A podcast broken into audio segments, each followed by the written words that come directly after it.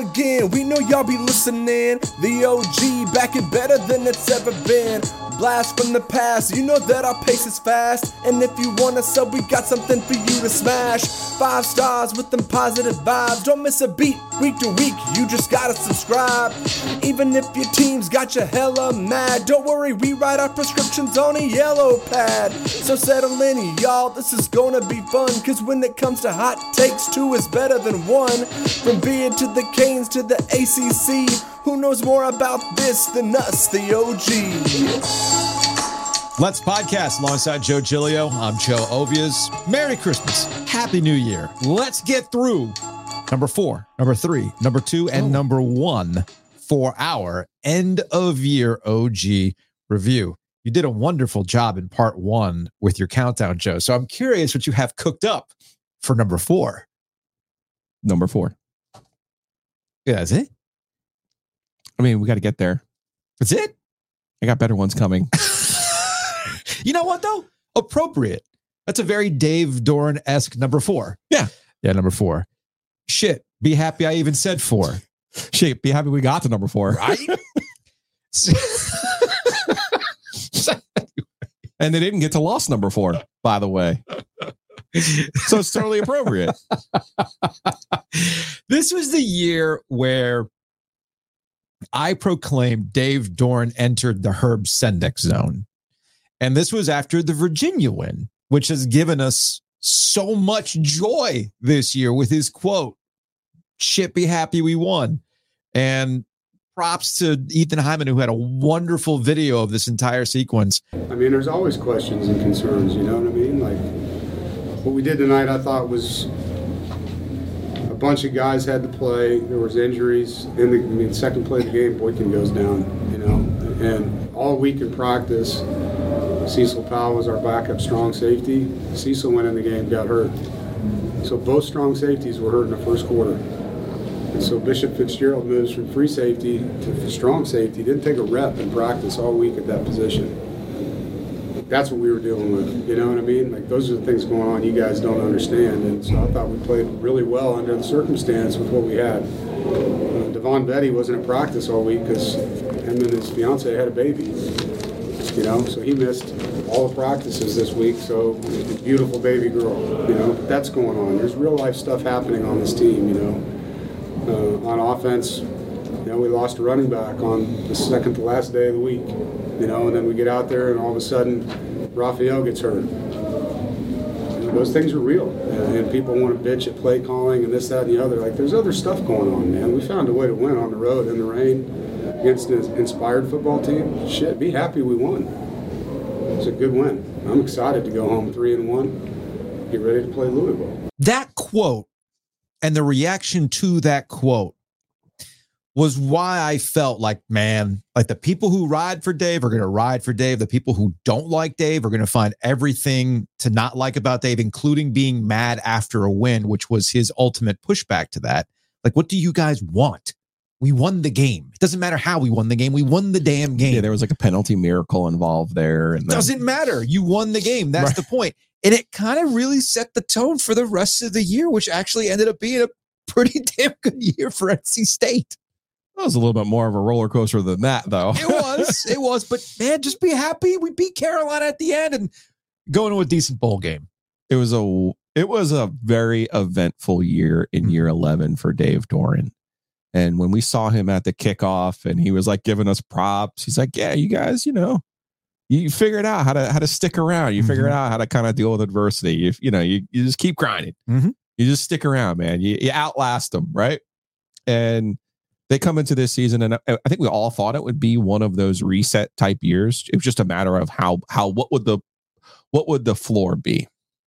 And I was worried, even after the UConn game, I was like, "Oof, and you should be blowing the doors off of you. Even on the road, it shouldn't have been that close the way that they played.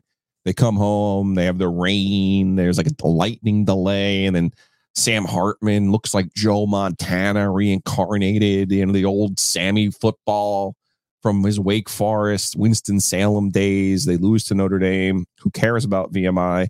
They go play Virginia on the road in a Friday night game.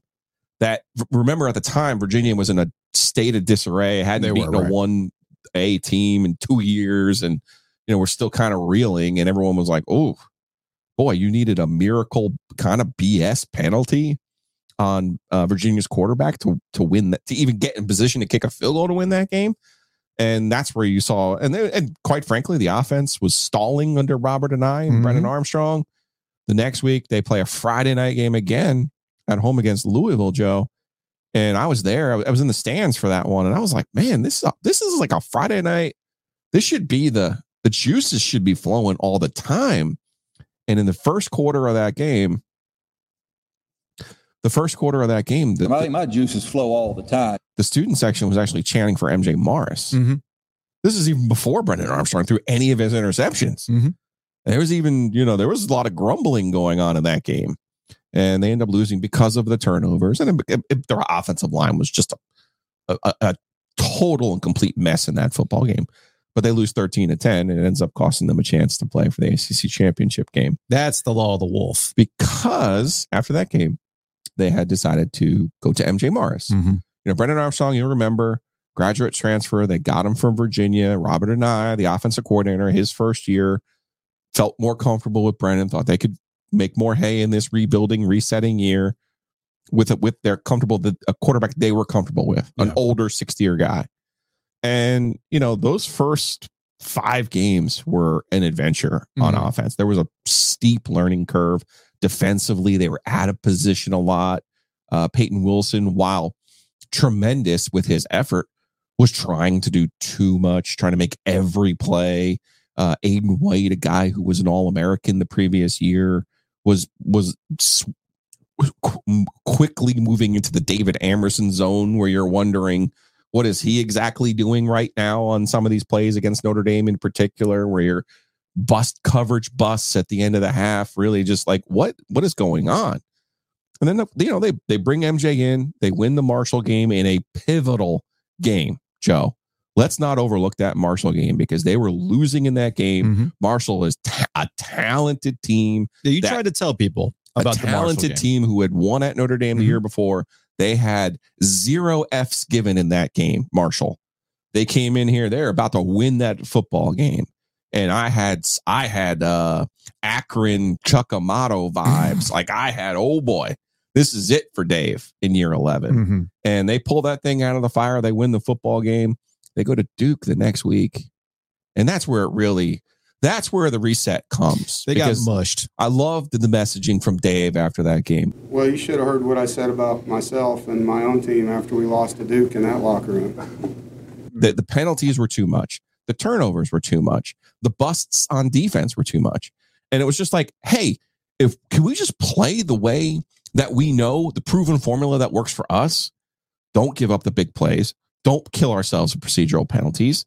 Um, let's run the football a little bit, give ourselves a chance, and let's figure out who our best players are. From that point on, they're four and three. They bottom out. They have a week off. That's really when you see a Nye go, aha, hmm Kevin Concepcion is our best player on offense. Aha. It took a while to get there, but yeah. Let us find different ways to get him involved. Let us find different ways to use him hmm defensively. Hey, Peyton, your effort is unbelievable, but I need you to do Peyton's job, not the other 10 guys. It, was a big, there was big eighth grade gym class energy for Peyton Wilson at the beginning of the year, hmm showing off for the girls. Like, oh, I'm going to hit every ball of the volleyball class. Like, whoa, whoa, dude, let the other people do their job. Yeah. And then you saw, you saw the defense come along. You saw a Davin Vann. You saw Jalen Scott. You saw the different players, uh, Robert Kennedy, emerge and make and look like that Tony Gibson defense that we're we're we're used to seeing for NC State and all of the parts, all of the things that had to happen for them. Clemson coming here. They beat Clemson, you know, knock Will Shipley out of that game, make sure the Wolf Blood doesn't get one last laugh at them. Peyton has the pick 6 mm-hmm. Cade Klubnik and, and Dabo look like they were NC State with all of their penalties and all of their turnovers and all their mistakes. Miami comes the next week, they're dropping interceptions. Mhm. I mean, like Miami was like, here, you, you, no, no, you win the game. We don't like success. We don't want to be the you anymore. I mean, don't, don't think about it. Dave's there in, in 11 years. He now has two total wins over Clemson, Mhm. and now he has one win over Miami. So those were huge games. And instead of us sitting here going, wow, man, huge games, Wolfpack looks great. What happens? MJ Morris and his family is like, hey, cool. Um, checks notes, checks calendar. Um, yeah, mm, yeah, we're not playing football the rest of the year Yeah. we're going to need to save our eligibility. We're going to need to save MJ's eligibility so that he gets a third year of NIL money. Oh, but no, what? We're, we're not going anywhere. We're not we go we want to be with. NC State. What are you talking about? We just don't want to play against Wake Forest and Carolina. Uh? and as much as as much as I will point out where Dave Doeren gets a lot of messaging wrong, the way they handled the MJ Morris situation was perfection. Perfection. It was well done. They let they let the family kind of yes. choke And on it. This is one of those things where I I try to tell this to my kids. You and I kind of handle this some we handle it this way sometimes as well. Let them talk. Let mm-hmm. them set the t- basically give them the platform to say enough things that they end up tripping over while you do not give people things that they could old takes expose you for or double back on. And it was interesting. And you knew from the jump that's how they were going to play it was because the day that all happened, NC State had their coaches show.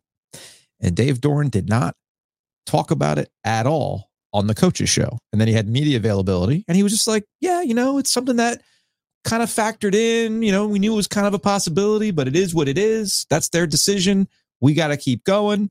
And then you started to get some of the quotes from the players and how Brennan Armstrong handled getting booed, yeah getting, getting benched. benched. Booed. The quote was, he's a grown ass man. That was Aiden White. Yep, he's Okay. a grown ass man. He can do this. So you combine that Peyton Wilson's leadership throughout the entire season, the way that these Dave Doeren teams say what you want about them, they don't win pretty, but they do take on a personality that is chip on the shoulder. I mean, look, this is a man who fought with Steve Smith out of thin air. Okay. I tell Steve Smith in the studio, this ain't a basketball school. He can kiss my ass. One of the more bizarre turns of the season. After the Clemson win. Yeah. Yes. And you and I talked about it then as no, I don't think his beef is with Steve Smith. He's simply using Steve Smith as an avatar for the fans who've been bitching all season long about how they've gotten to this point. But then we fast forward to the end.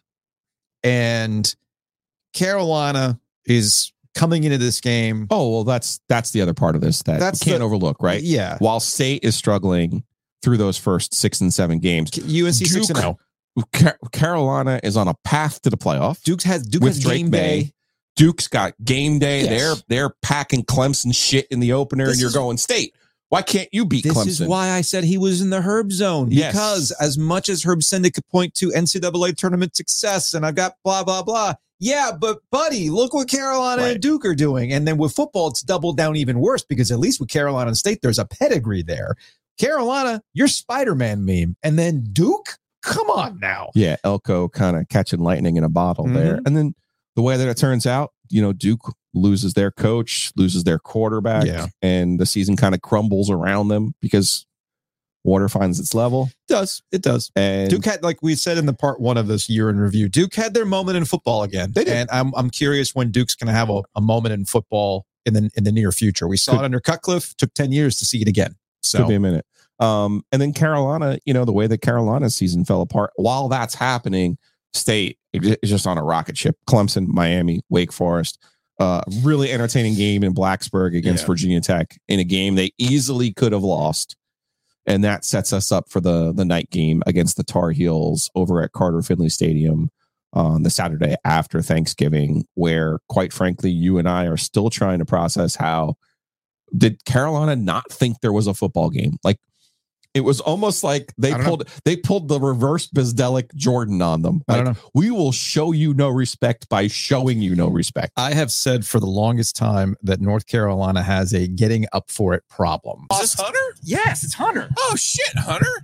Rep, man. He, he said he was showing up. Were you surprised? Absolutely. I was Yeah, shocked. first quarter. Absolutely. Yeah. I mean, dumbfounded. If we all recognize it, why don't they seem to recognize it? fucking planted a flag on our field last year. Right. Why are we not woke the fuck up? Hunter, let me ask you a question. All right. Is Drake a dog? Yeah, absolutely. Absolutely. Stop it. Stop it. All right, let, let- let me- You let me- guys, you guys were booing Brennan Armstrong Wait. three weeks ago. Please shut the fuck up. Please shut the fuck Wait, up. God, If Luke Maye was a dog who lived to piss on state, by the way, absolutely. Then Drake. Drake can't play defense. A Just like dog. Sam Howell couldn't play defense. Yeah, I gotta. You, you got to give Hunter a hug. You're watching on YouTube. Joe's giving Hunter a, a, a dap and a hug because Hunter Every game. Hunter is the is the Carolina football fan that tries to rep. And if there's a But pill, how? if But there's how a for that pill game? How? with the, with the hospital being right there, there's got to be doctors somewhere doing research that can give them a pill that would get them up for these types of games. Because I think it goes beyond just NC State, North Carolina. We've seen this when they've gotten it handed to them by ECU. Sure. Ah, well, you know, we weren't really thinking about ECU, whatever. There's a level of we're above it when it comes to football that North Carolina has never earned. When they do decide they want to take these games seriously, we've seen this with Miami, right? There's some weird thing that triggers For the heels. the Tar Heels when they see the Hurricanes. I don't know if it's a leftover from the early days of expansion or whatever it is, but they do it for the Tar Heels.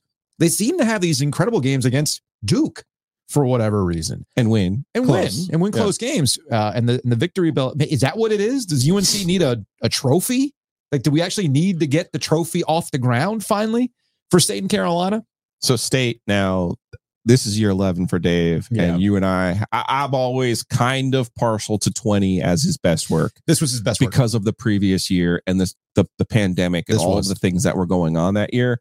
I don't think there's any question at this point that going nine and three with with this group Yeah. a very limited group on offense, having the MJ Morris situation, you know, pulling Brennan Armstrong back off of the fire the way that they did, as you mentioned, handling the messaging with MJ Morris the way that they did, closing the season with the five straight wins, not just five straight wins, but again, a Clemson team you never beat, a Miami team he had literally never beaten, going to Winston-Salem, winning there for only the second time since 2001 Mhm. and then closing with your third straight win over Carolina. And they finally have it right in their game notes.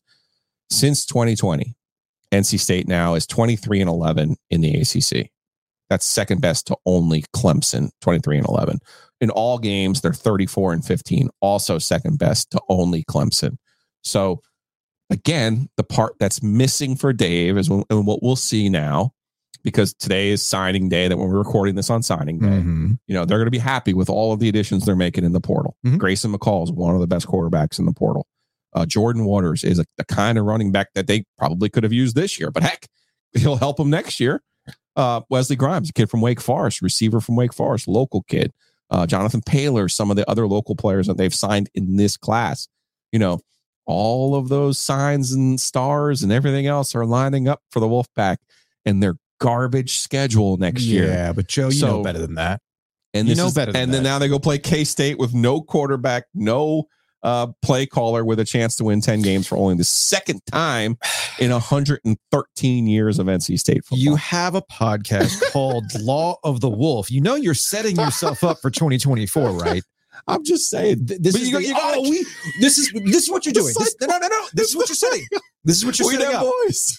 This is what you're setting up. This is what's going to happen after NC State fans have been going, man, you're two NFL quarterbacks, Sam Howell and Drake Maye. You know what their last recorded losses were? They were to us. We be where, blah, So I don't even know who UNC's quarterback is going to be next year. Whoever it is, Max Johnson. Yeah. I don't know. Yeah. I don't know. It could be a situation where they find themselves with a third string quarterback. I don't know. You know what's going to happen. It's Yeah. going to be the reverse because that is the law of the wolf, Joe. Number three. I mean, that's a triple play. The Carolina Panthers. We have gone through just about every emotion we can possibly think of when it comes to the Carolina Panthers. But I think I've isolated the one thought about the Carolina Panthers going all the way back to when they made the move to get the number one pick. It's the sentiment of, are you sure? Are you sure? And you and I, I, I remember it vividly. We were at, at the ACC tournament in March in Greensboro. And in the middle of us talking about basketball, the alert hit. The Carolina Panthers have traded up to the number one spot with the Chicago Bears. They've given up XYZ, DJ Moore. And you and I were like, whoa, okay, that's substantial. And we wondered, is there a quarterback in this draft that you feel is worth this draft capital to go and get? But there was one thing that came out. There was one thing in in thinking back on this entire year with the Carolina Panthers that has permeated throughout the entire calendar year and really the entire time since he's been there. It all came back to David Tepper. It was the reports coming out saying they now control the draft.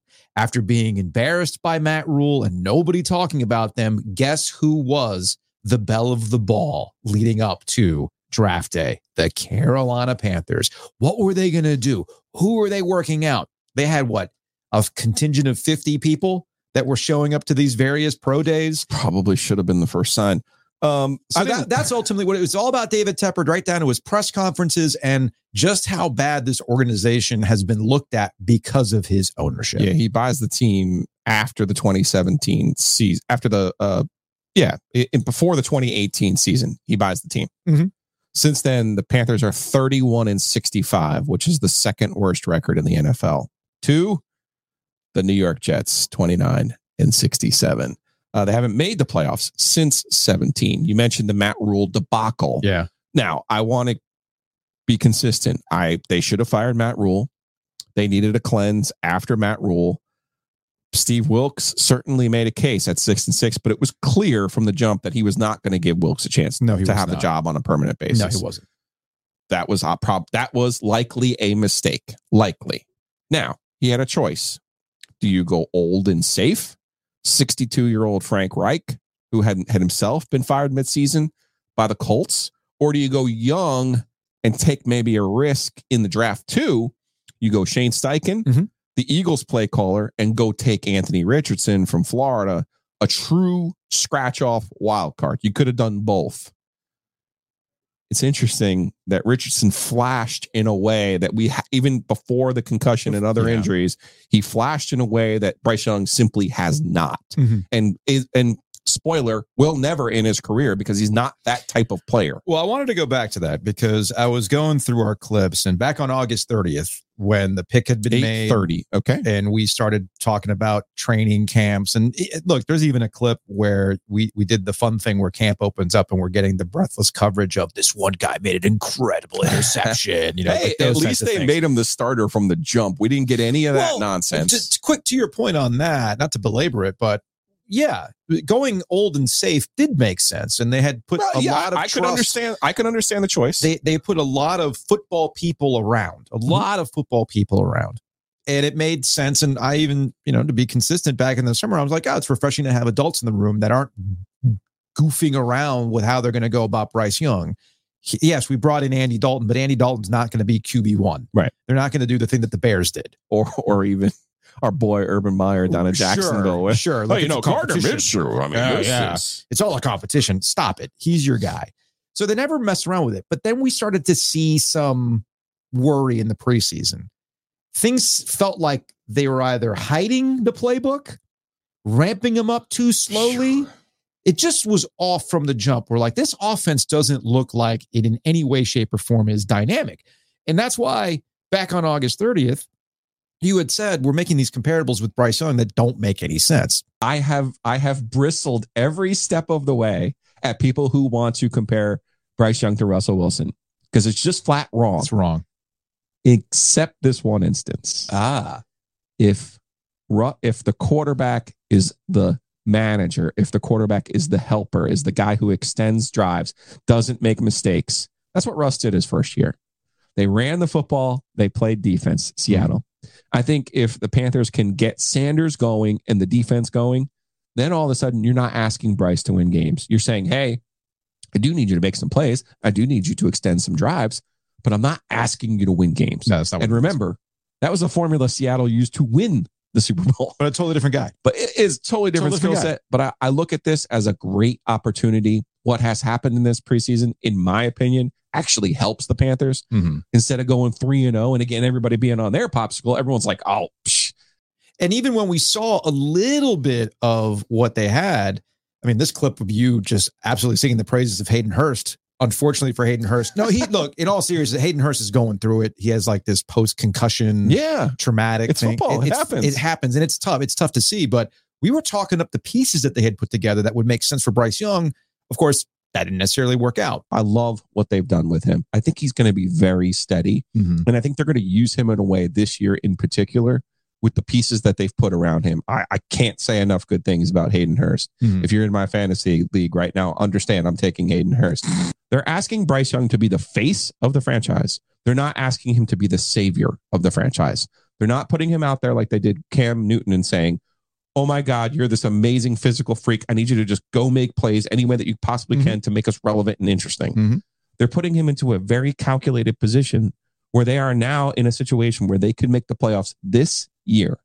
so this gets us into the season and while i we don't know what bryce young is we don't because the way that frank reich and this offense had been run was so vanilla and the pieces that they put around him did not pay off in any way shape or form that i cannot sit here in good faith have a conversation with you about bryce young without saying I don't know. I know that's what we want to do. I know this entire season has been about, I was right about Bryce Young, he's a bust, or he's going to be okay. I think it's perfectly acceptable in year one, given the circumstances and given how bad of a fit Frank Reich ended up being for the Carolina Panthers, not just for Bryce Young's development, but just in terms of what kind of organization David Tepper wants to run. We do not know the answer to it. Yeah, the meddling part I think was the biggest part of of the Reich firing midseason, which I, I could make the argument didn't need to happen. Uh, Mhm. and you know, our conversations with Darrin Gantt and Mike Kaye and and Julian Council, it, it was like, yeah, like you know, when Matt Rhule was gone, it was like relief. Like, Yes. oh, thank God, they got rid of that idiot. You know, with Frank, it was more like, man, he's like really nice and respectable, respectful, and But people those- didn't. But people didn't respect him. be- because they knew, you know, the hand behind the, the puppet there was Tepper. So and, and you could see that uh, you and I made a little bit of uh we we kind of made it a thing in that we would go back through Frank Reich press conferences. yeah, he, it was almost like remember the old fired Joe Morgan website where they would go through somebody's column and then just pick apart like how awful this column was. You and I were doing that with these Frank Reich press conferences where he was saying things that just did not yeah, make sense. he sold out David Tepper early about early. well, when I go meet with Mr. Tepper on on Tuesdays, and I'm Mhm. sitting here thinking, are you wait, is this guy like trying to like call plays and right. what what what? Um one quick point though about Bryce Young Mhm. that I think is fair to make. You're saying we don't know what he could be. Yeah. I think we know what he's not. Sure. And that is the problem for the Panthers. When you pick 1 1, particularly this franchise, and I think it fits in with the theme of the week, Mhm. the only thing you know is, is Cam Newton. you know what I mean? Like Cam Newton is a superhuman. Well, I jotted that Six down. five, two forty, just a just a freak, a total and complete freak Yeah. and and who won games by himself and dragged carcasses of you know uh, uh Philly Brown and and and the white you know Bersin you know Brenton Bersin. whatever the hell his name was like Lauren Brownlow's favorite player of all time. that's what your mind is if you're a Panthers fan of what one one looks like Mhm. and Bryce Young if he was the eighth pick you have a t- where's where they were you go oh okay Yeah. I can see him. He can be a Tua. He can be a, a this. If we put all this, we help him with this, we do that, he'll be fine. Mhm. When you're 1 1, you're expected to be something else. And I think it's fair to say he's not an elite athlete. And I don't think he's capable of winning games on his own, which is the standard we had seen from that pick at that position with that franchise. Mhm. And that was clear to me after Bryce Young's per- performance against Georgia in the playoffs two years ago. Mhm. Clear to me. So, why it wasn't clear to them, they fell for this BS test, the Mhm. S2 test, or whatever the hell it was. yeah. And we come to find out again in my magic piecing together of uh, listening to the announcers. Do you know who like also crushed it on the S2 test? I think I'm calling it the right name. I think so. Yeah. Brock, test. Brock Purdy. Mm-hmm. And it was like, we found this diamond in a rough with the last pick of the entire NFL draft because he'd scored really well on this test. You can't apply the same logic to the very first pick of the draft. Got- like that is so backwards. It got so bad for the people who run that test that they've actually done interviews. I think there was an interview that Pablo Torre had done on his podcast where they're like, Let, let's talk about what this test is about. Because it's like, man, you're making it bad for my business, man. Because that's the last thing you want. It's like, oh, so everybody's raving about this S2 cognitive test, and you had this one franchise that clearly was in on it. right. And how's that panning out, right? Right. But I, I do think that you brought up Cam Newton, which makes this really a year of a Panther in a way that we could not have expected. It's funny, as much as they've tried to move on from Cam Newton, they cannot move on from Cam Newton. There was the end of the Matt Rhule era, and they had to bring him back to give the fun, the fuzzy feelings. It worked for one game and one game only. I had to coach the coach. And now I you need got that clip, by the way. now you got you got Cam Newton in the media realm explaining differences between game changers and game managers, and he's bringing up quarterbacks that are probably comparable to Bryce Young at this point. You have to put stuff around him, which gets back to the central point of the Panthers and what this year has been about. David Tepper. Going forward, will he seems to have at least understood certain lessons right? Like, okay, I went and got the hot shot, didn't work out. Let me go in the opposite direction and get something old and safe that football people like. Okay, well, that didn't work out either. All right, well, the, the pieces aren't fitting. It's not a cohesive unit. Clearly, there was, as Joe Person and Dianna Russini reported in The Athletic, a Hunger Games like atmosphere, which to me spoke more of the lack of respect people had for Frank Reich in the building than it was about running to David Tepper. Because you could you could pick you could pick apart all sorts of organizations. The Houston Texans, by the way, are not that far removed from their own level Yeah. of palace intrigue with former Patriot guys and who was talking to who and what coach are they getting. And now the Texans are the belle of the ball because they seem to have gotten the right draft pick. They seem to have gotten the right coach in DeMeco Ryans. So you can turn this around quickly and get past all the stuff that people were convinced were the reason why nobody would ever want to work for you. Because remember, the Texans were viewed as one of those jobs. Well, who would want this job? Well, they seem to have gotten it right, at least in, in year one. So going forward for 2024, the curiosity is going to be what lesson did David Tepper learn this time? And is he going to bring in a coach that wants to have the sole control of everything? Jason La Canfora recently wrote a piece in the Washington Post about Jim Harbaugh and Bill Belichick. In that story, he was convinced from the executives that he talked to that Bill Belichick might go off and be a defense, like a coordinator or a VP of football operations. He actually will not be a head coach in the NFL next year. It would be hilarious if he goes to Alabama as some sort of quality control coach for Nick Saban. That'd be hilarious. Can Matt Canada be the offensive coordinator? Why not? Why not? Which then gets us to Jim Harbaugh. And the reason why Harbaugh might not fit for the Chargers, because people are like, oh man, well, they've got Justin Herbert. Why wouldn't you want that job? Well, Harbaugh wants control. Right. And the Chargers are not in that position right now in how they operate. But you know who might be so desperate to win that they'd be willing to lessons learned. Fine, Jim, you do your thing. I know you're going to burn out fast. I probably got four years with you, but I can turn this thing around because that's what the NFL is built for. You can quickly turn these things around through free agency because we all know the salary cap, like birds, is not real. But will he do it? Can he convince somebody like Harbaugh to come over and take that job? All right, I, I have a I have a scenario for you. Okay. I believe here's the Panthers' way home. Okay. They got this all started because they got fleeced by the Bears. Mm-hmm. Okay, if we go back to the draft with Jaycee Horn at number eight, Mm-hmm. if the Panthers that year had done the right thing and taken Justin Fields, we're in an entirely different universe, I believe. I think the Bears are going to use the number one pick on a quarterback, and I think they're either going to cut Justin Fields or trade him for a bag of donuts. I think the Panthers should go get Justin Fields. Complete the universe. Go back and like what? What are they called? What's- the timeline? What's the timeline? What did they The gemstones. they put some of that strawberry puree What or are beet juice. what are those gemstones? in that coffee? They're not gemstones. What are they? The mind stones. the Mind Stones? Move on. Go back. All right, you've lost it. I think there's something. In No, that's the only way to do it. The shortstop, number two, Derek Jeter, number two.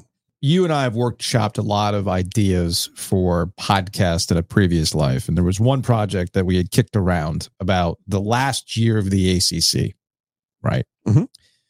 But I think we can come up with a sequel to the last year of the ACC. So to set this up, what was the original idea of the last year of the ACC as we knew it, or at least in a in a mic in a in a micro sense, ACC basketball? Yeah. I feel like 2019, we still had K, we still had Roy, Mm-hmm. we had Zion, we had Coby White, and it felt like it felt like the old days. Mm-hmm. And what we I always said was that was really the end. I mean, you had the freaking former president of the United States showing up over at Cameron Indoor Stadium for a for a regular season game. but it was an end in a in a figurative sense in that when we look at the permutations of ACC conference life you know you have your expansion or whatever to your point it felt like the old days basketball was still the thing like basketball Oh, was the center Yeah, and you and you had those giants of Mhm. coaches. Mhm. Like who, who's the best? Again, we talk about this a lot. Who's the best coach in the ACC right now? I don't know Basketball? I don't Jim know. Larranaga? maybe Tony Bennett? your guy Mike Young I love Mike Young, but he doesn't have the bona fides of, he doesn't. of uh, Mike Krzyzewski or that Roy Williams or Dean Smith. he won that ACC championship, I guess. But anyway, so I, I was in agreement with you in that last. That was a that's a fascinating point when we when we go 30 years from now and somebody wants to do like they did for the history of the ACC tournament or the history of the Dixie Classic and all that stuff. You and I can make the argument, yeah, man. 2019 is the last. Like you, you're not going to realize how good you had it, Yeah. until it's too far away. You knew who the players were. You were interested in those players. But now we actually have a year in which we can point to and say that's when the ACC literally died, not figuratively, literally died. And that would be 2023 and the summer of our great discontent in the footprint. And it's not something that started in the summer of 2023. It just kind of came to a head. It's not like we haven't been talking about conference realignment for years as the SEC has done what they've decided to do, or the Big Ten has decided to do what they want to do, or the Big 12 being aggressive in how they've aligned themselves in the aftermath of these big chess pieces being moved. It was the transition over to Jim Phillips and this, for lack of a better analogy, the Star Wars Jedi, you know, your devotion to that hokey religion is just not feeling it. And whereas in Star Wars, the Force comes through and saves your ass, the force is not going to come through and save the ACC. And every step along the way, the, the ACC has been reactive rather than being proactive. And now they find themselves outside of the college football playoff because there's no respect for ACC football, none whatsoever. A team can go undefeated. If that were Alabama in the same situation, they're in. If that were Georgia in the same situation, they're in. If that was Ohio State in the same situation or Michigan, a team that has no offense, you'll hold the quarterback, the quarterback. I'm sorry, I'm watching Michigan just run the damn ball and win with their defense. What's the difference to me? But the ACC lacks that respect. And it's only going to continue because they have a broadcast partner that doesn't respect them either. And they have a commissioner in the ACC that seems overwhelmed with all the changes that are going on right now. And rather than being proactive, they've been reactive and just, act, oh, we got to do this. We got to do this. We got to do that. And now we're here with the ACC. So let's look at the end result. The ACC ends up adding Stanford, Cal, and SMU. Mhm. Okay. Stanford and Cal come at a reduced rate. which by the way, SMU has been desperate to get into a conference for years. This is not a new phenomenon. I'm old enough to remember going to a Duke SMU football game where they handed out a flyer. I'm not making this up. I forgot what year it was, but they were handing out a flyer and they were it was it was a one sheet telling you all the ways in which SMU was back in business, baby. We are no longer the Pony Express. We've got this new stadium, we got boosters on board, we got oil money and nobody wanted them. And in this last round of, of conference realignment, nobody wanted them. And they literally bought their way into the ACC. To your to your point about being reactive. Okay. They end up adding Stanford and Cal at a reduced rate because of the Pac-12, the way that it fell apart. Yeah. They add, end up adding SMU at no cost to the ACC. Those three additions gave them a prorated amount from ESPN for the three editions. Uh, if you want to talk about why ESPN doesn't like the ACC, well, maybe they added three teams that really don't help their overall brand or product. Mhm. at a cost to their partner, probably without their partner's consent, let's just say. Okay. The, the mistake that was made was when they had this alliance two years ago and they said, okay, Oklahoma and Texas are leaving. Hey, uh, I'm Jim Phillips. You're in charge of the Big Ten, Kevin Warren, and George Kliavkoff. You're in charge of the Pac 12. We all agree anytime somebody moves, you know, a- another domino is going to fall. Let's make sure another domino doesn't fall. Uh, That lasted what? Uh, from that was December to the next Six months. yeah, it lasted to the next June when oh, USC and U- UCLA said, "Hey, cool, awesome, Mhm. Carol Fault. Hey, no, cool, that's great. We're going to the Big Ten. That led the the Pac-12's demise. The Pac-12 thought they were worth more than they are. They they priced themselves out of a television deal. Their conference falls apart. And what does the Big Ten do? They're the ones who initially say to Washington and Oregon, you can come join us. You're not getting a full ride though. But we'll be your port in the But storm. you but we'll take care of you. That's where the ACC, in my opinion, our thinking, our thinking at the time was, well, the ACC is three musketeers, all for one, one for all. They don't Mhm. do, they don't give half rates to anybody, except Notre Dame. right? Well, th- five eighths. Yeah. So the the deal should have been, hey, how do we form some sort of our own little 20 team super It conference? was there for them. So It we're was there playing for them. games, as they say, all day Yep. on these networks and all it this was stuff. it was there for them. There was an opportunity for the ACC to make that particular move and get into where we're headed, the content business, with their own network. Yeah. and instead, for whatever and you, reason, you throw you throw Arizona in there, Yeah. you throw Utah in there. it was there for them for the taking. Yeah. So you you had to do it one of two ways: either you go and make the big move, which is what we just laid out, or you don't do anything. You don't Yeah. do anything. Yep. Because you have a television contract that keeps you safe. through through 2036. Because as you mentioned, the one thing that I got wrong throughout this entire process, because you can go back and look at our YouTube where I said major conference realignment is dead. And the reason why I felt that conference realignment was dead was because there was no more money left from the television networks the old formula, yeah. in the old formula. And the Pac 12 was the one that should have taken a safe deal that they could have gotten from their partners like ESPN. Instead, their, com- their commissioner said, no, we're going to go into those Silicon Valley office buildings and we're going to sell them on our vision and they're going to give us so much money. And instead, they got a worse cut rate deal than Apple gave MLS. Yeah. Like, oh, yeah, no, we'll give you this money if you reach certain subscriber goals, incentive laden contracts. And all the presidents wisely said, hell no, because we need guaranteed money. And that I did not. And I think that's ultimately my biggest takeaway in all of this when it comes to conference realignment and college athletics. I don't know how many times I have to learn the lesson. The people in charge are not as competent as you give them the benefit of the doubt. There are a lot of a lot of situations that play out that you don't have all the information or you're getting information and as a president you have to make a decision.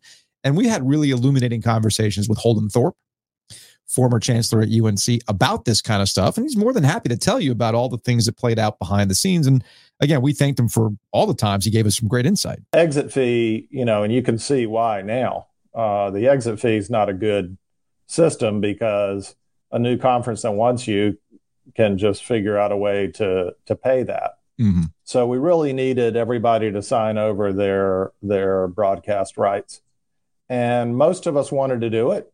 Uh, there were a couple of schools that um, were a little iffier, and actually we scheduled one call. Here's a little bit of drama for you.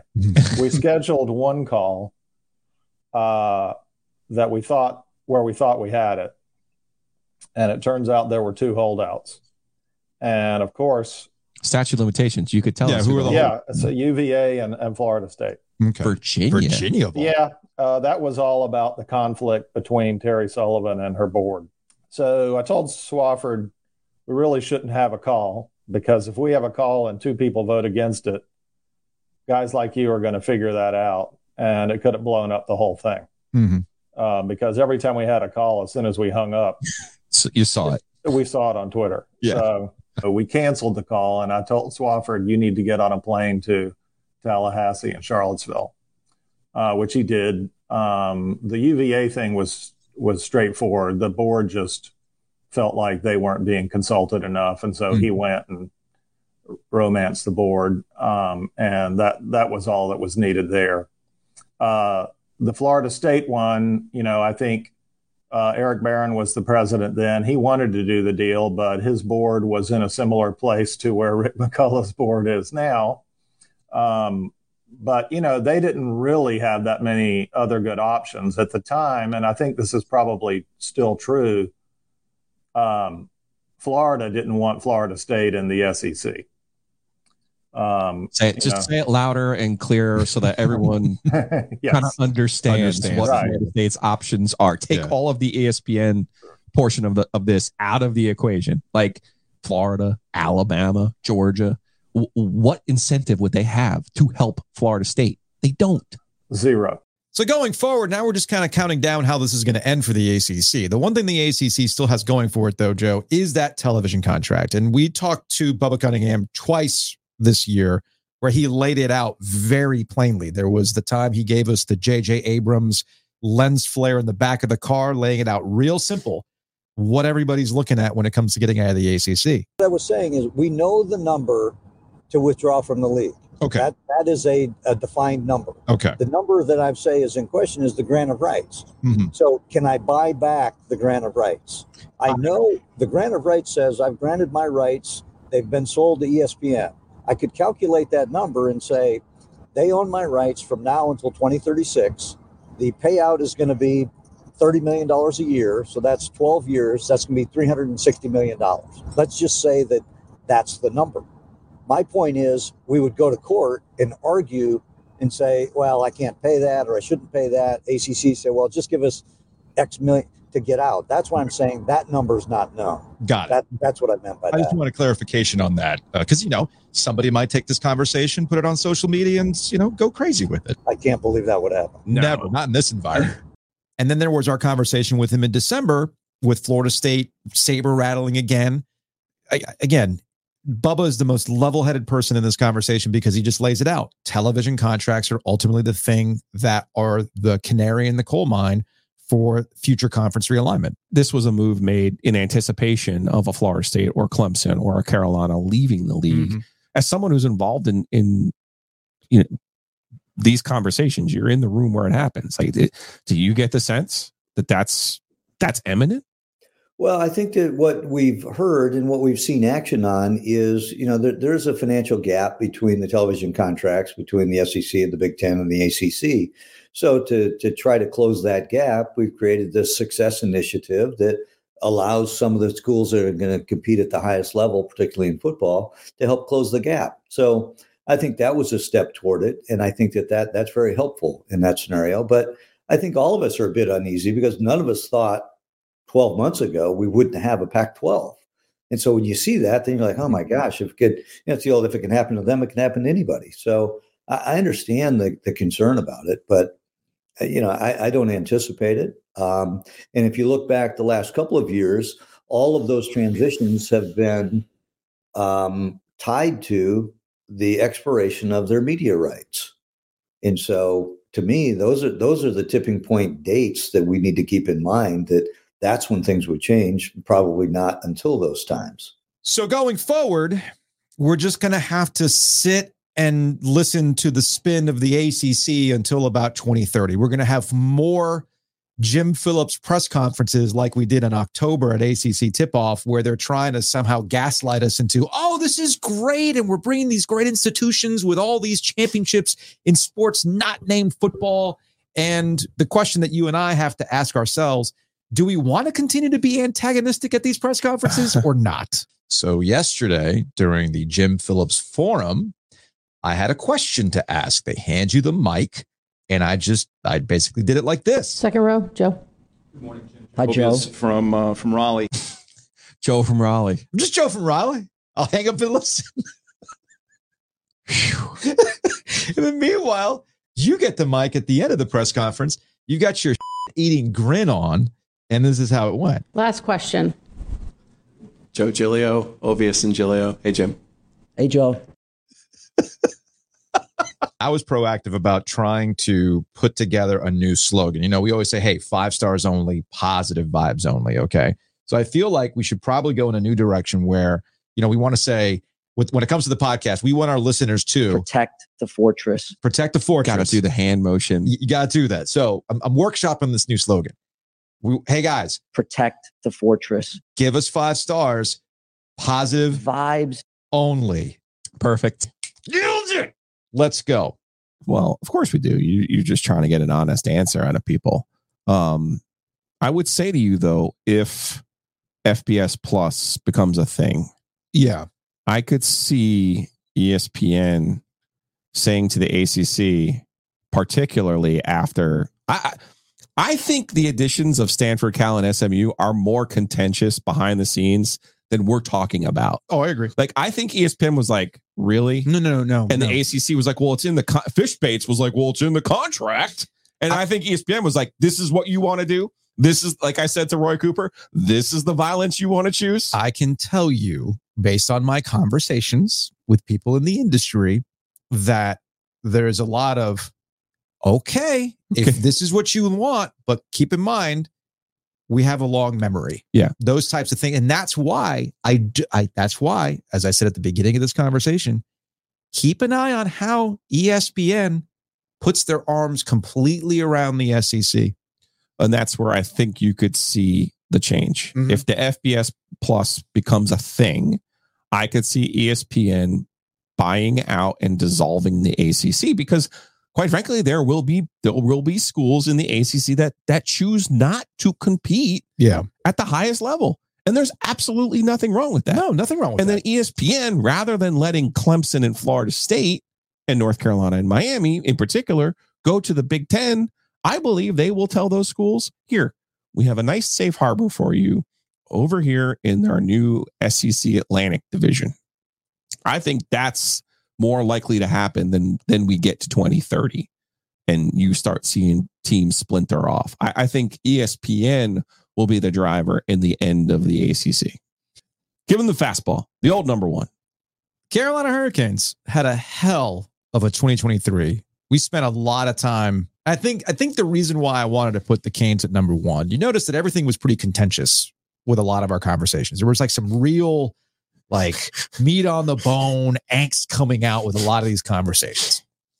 But now with the Carolina Hurricanes, yes, people were bummed out. They were bummed out that the Carolina Hurricanes got knocked out in the playoffs. And it just happened to be the hot goalie situation. Remember, one of our earlier shows, we talked to the governor, Roy Cooper, Canes fan number one.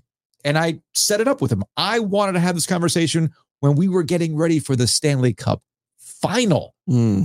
But the Bob had different ideas for the Carolina Hurricanes. And just look at the pain on Roy Cooper's face when we brought it up. I have to ask you. I wanted to talk to you while the Canes were in the Stanley Cup final, but unfortunately, that was always the plan. I'm like, when they get there, we're going to talk to Roy Cooper. Unfortunately, that did not happen. Are you doing some kind of?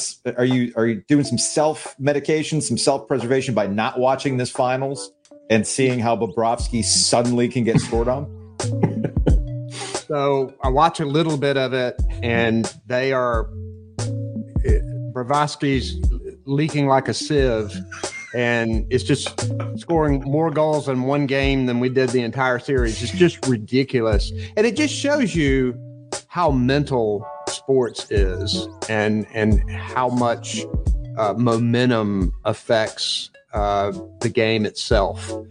And you know, we just we're just caught in a squeeze. I don't think Vegas is that much better than we are. I, I, just think that the Panthers, at some point, were having to come down from where they were. Uh, they they had an amazing run. But other than that disappointment, Joe, I would say that the Canes are the like a distilled. it- it- It's like a distilled joy of sports. Why we like sports and why the Triangle is a great place to be because when we have an event, baby, we love it. We get behind the event from the Stadium Series where you you want to tell the the, the Gary Bettman story again? Oh God! And I from the Stadium Series. that. It was. I mean, it was. It was back in February. It was a long time ago. But you, want- you want you want to tell the Gary Bettman parking story? getting into the stadium was such a disaster. It was some of our best radio, though. And he's at the elevator.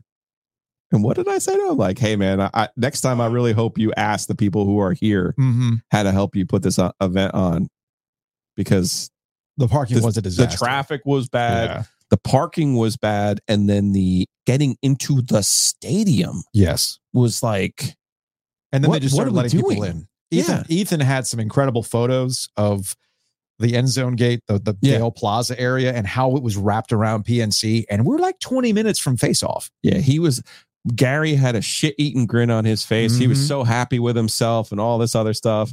And he, I think he is from New Jersey. And I went full effing he Jersey mode Jersey on on him. him. And he looked, and we were like in the elevator But he together. respects and he's looking at me like, "Who is this clown? And how did he get a credential?" I have, I have, I have, Those were great moments. I have done enough. about I have done enough interviews with Gary Bettman to know he respected Yeah, yeah. that. Yeah. Because the because the jersey coming out is how he likes to spar. He really Oh, he likes to spar. So He I- does. I don't think he minded that. But we talked to Tom Dundon from the uh no, this was was it in the gas station? No, it was this was Tom Dundon in the summertime. Uh, when things had wrapped up and we are talking about free agency, we talked about the Stadium Series, which was this incredible event, and when we were going to get another one because he wants to do another one, and he had this to say. is if we get the renovations and all that done, and that's a pretty big commitment from the city and the state and the county. Yeah. That as part of that long-term lease, we'd like to have some things agreed to from the from the NHL. But that's you know, I think we have to go first on our side. Here's what the new vision is, and then we, we I bet we have a better chance of getting some of those dates locked in. We're not going for drafts and all star games. We're going to focus. I think we talked about this last time. We're going to just focus on, on outdoor game. I think outdoor game fits our market. No interest in the All Star game because that was a pretty fun event when it was here. I'd rather do something, focus on something, do it really well, and know it's going to be great than I don't know. The All Star game um, is not really my. It's not Yeah, that's really fair. something. For me. So this kicked off, you know, the stadium series and the playoffs and, and all the talk around the Hurricanes led to what I think is probably the most impactful thing in the area since the Carolina Hurricanes won the Stanley Cup in 2006. We get that new stadium lease, we get the renovation plans and everything going forward. And it finally puts to rest the relocation rumors because of this sweet, sweet deal that they've got around PNC Arena and the development around it to the point where we joke with general manager, president Don Waddell, you have to come up with some new things to answer from the Canadian media. Yeah, we were talking about that this morning. Every time Montreal comes to town, they always have that one guy that asks when we're going to be moving there. So that is that is off the table, which it was never on the table, by the way, because course, that's of not the place I would pick anyways. But uh, nothing against uh, Quebec, but uh, no, we're all good here. But of course, Joe, this is a long process when it comes to what that area is going to look like. And just got to buckle up and get ready for some, you know, budget changes and everything else. Yeah, I love that off the ice. You've seen now the future when you went to Detroit. Oh, yeah. and you saw Little Caesars Arena. Yes, you saw the gambling aspect. You saw just how easy it was, and how different the experience is. Mhm. I mean, it really is. So you know that's the off the ice stuff, and I think you've seen the commitment from Tom Dundon. You know, they're a cap team. They're spending. They make the moves. I think they've done well in the construction of their roster, keeping the players together, taking some swings where they can. You know, I think it, it's funny you mentioned it. They're the team that kind of galvanizes. I took some notes on opening night because sometimes you got to take oh, notes. Oh, sure, sure. And it, this is just this is what I wrote. I, I have smoke and lights because I remember they you know they introduced everybody on the team and everybody in the franchise, and I said it is the hope that kills you, but goddamn if it ain't exhilarating while you're in the thick of it. And that's that's where you are on opening night, and you, you have that dream, you have that hope. That's where you are at the, at the stadium series when you are outside. You finally get out there, and they have those uniforms on, and, and they're scoring these goals, and Yeah, they're man. schooling the Capitals, and you're like, man, the Canes. let me breathe a little bit. Let me have this. Let me let me live these moments. the Canes are unique in this area because we're so trained to be at each other's throats for the three schools in the area. And even with uh, a lot of people who move here, they still have their NFL team. You know, the Panthers are something that when they're running hot, people will get behind, but ultimately people don't love the Panthers. People love the Canes. They do. People straight up love the Canes. And it's why in the stadium series, we had Carolina fans that were upset Canes fans that are Right. Carolina fans who are like, but wait a minute, why is NC State getting this free publicity? Well, I mean, it's at their stadium, y'all. They're neighbors. They share a building, for heaven's sake. Yeah. So that's the off the ice stuff. On the ice, Yeah. Now you got three division titles in a row. Mhm. I know the point system has changed, but the last two years have been their two highest point totals in franchise history. Uh, they had 116 and Mhm. 22, 113 last year. Uh, one of the things that you that we've learned from Tom Dundon is is their odds. Yes. you know, from the beer cave, like As he told us in the hey, beer cave. uh, how we calculate the odds. Well, it's it's easy to overlook from last year that because Boston had set an NHL record for wins and points. The Canes weren't that far off from Boston, Yeah. who had an a record season. You know, so they get to the playoffs. They beat the Islanders. Remember a little bit of a little bit of touch and go there. It was. right uh, six games. They get uh, rid of the Devils in five. Here comes Florida. Florida with Paul Maurice. Florida who eked into the playoffs.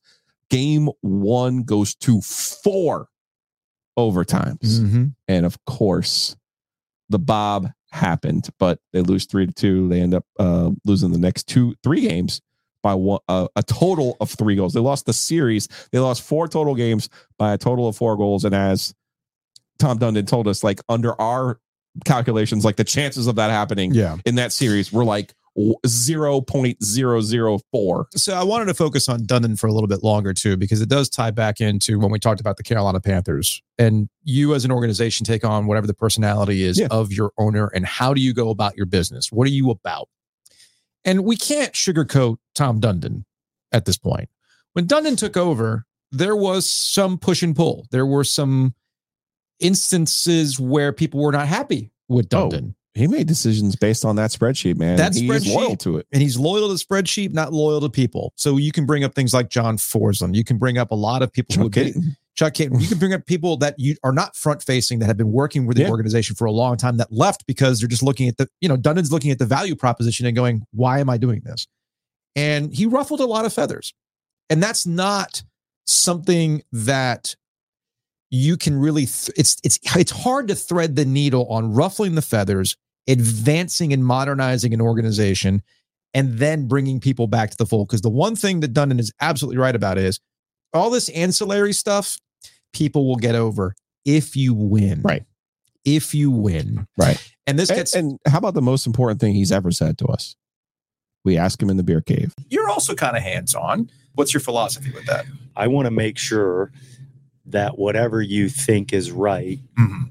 We've thought through all the other choices. No Okay. different than where should we put a baseball team? I, I think I know, but I can't be sure until we do the work. I am knowledgeable enough to come up with a reason to do it another way, Okay. but I hopefully I'm not pride so prideful that I would think just because I came up with another option, that's what you should do, right? Okay. And so our group's really good at everybody talking about it and going through it and and getting to a decision, and mostly because we have a coach who doesn't need to be right either, mm-hmm. right? But if if you're asking a hockey question, you can ask me or him.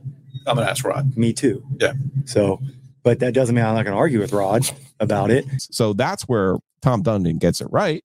He also answers questions. Like we've given him a hard time about parking decks. We've given him a hard time about beer prices. Mhm. We've given him a hard time about some of his announcer choices. he's always told us too he's always said look about the TV deal and like, hey man, I want money. And he's going, I'll give you money.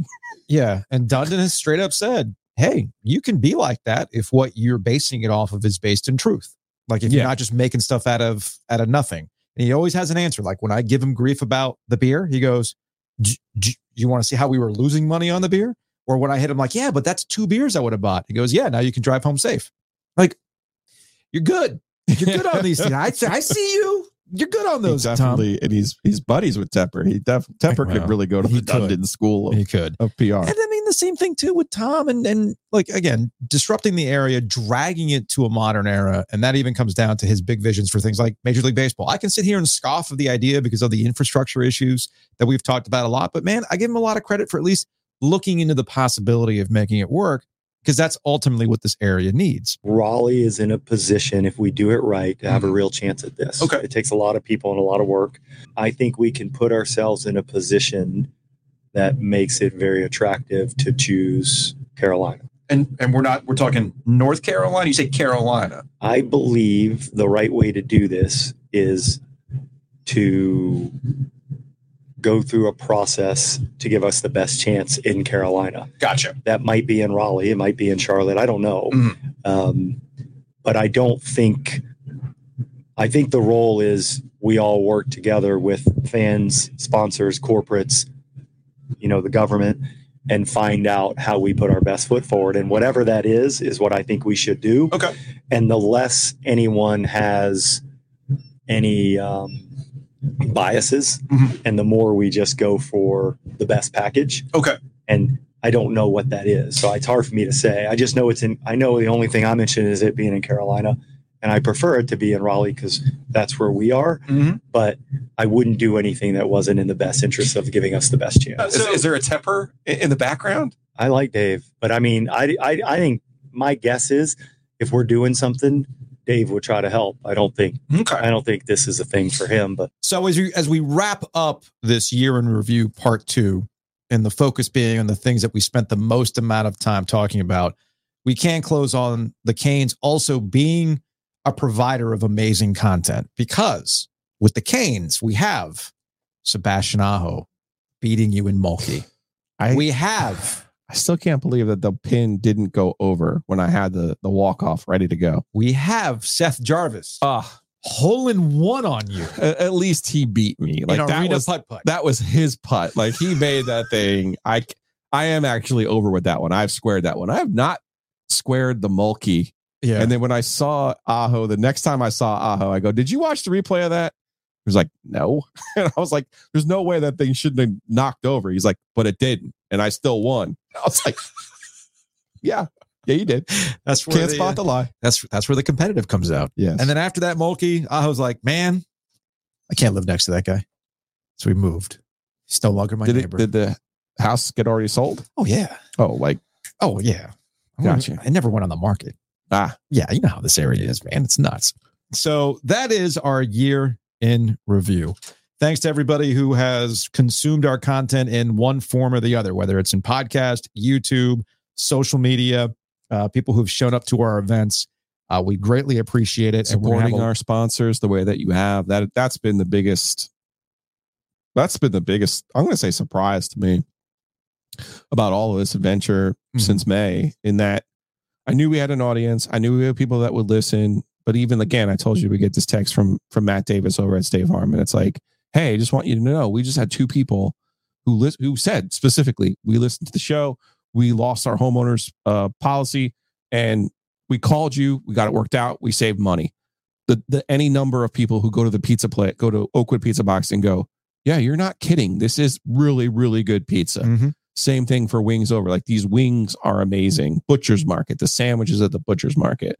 So the and and it's not just that you've enjoyed them it's that you've shared with other people on social media in the way that you have. And that has truly you know warms the cold black heart sometimes joe where you think man this world really sucks. And then all of a sudden you get some people who do kind things right? And and they don't have to do that. No, they don't. they don't have to go out of their way. And, and it's been and it's not just one person. No, yeah. that's the part of it where i, I would say for real thank you because you're, you're making us work and that's good That's going to wrap it up for 2023. We will see you January 2nd, 2024 to recap all of the bowl stuff. Who played? I almost feel like I can hit you with the trivia question. Did this person play or not play? Is it even a real football player? tell me future boy What did you see in the bowl games? Happy New Year. See you in 2024.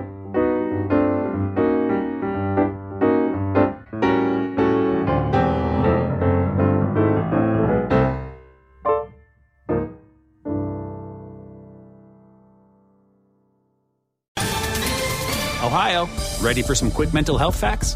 Let's go. Nearly 2 million Ohioans live with a mental health condition. In the U.S., more than 50% of people will be diagnosed with a mental illness in their lifetime. Depression is a leading cause of disability worldwide. So, why are some of us still stigmatizing people living with a mental health condition when we know all of this? Let's listen to the facts and beat the stigma. Ohio, challenge what you know about mental health at beatthestigma.org.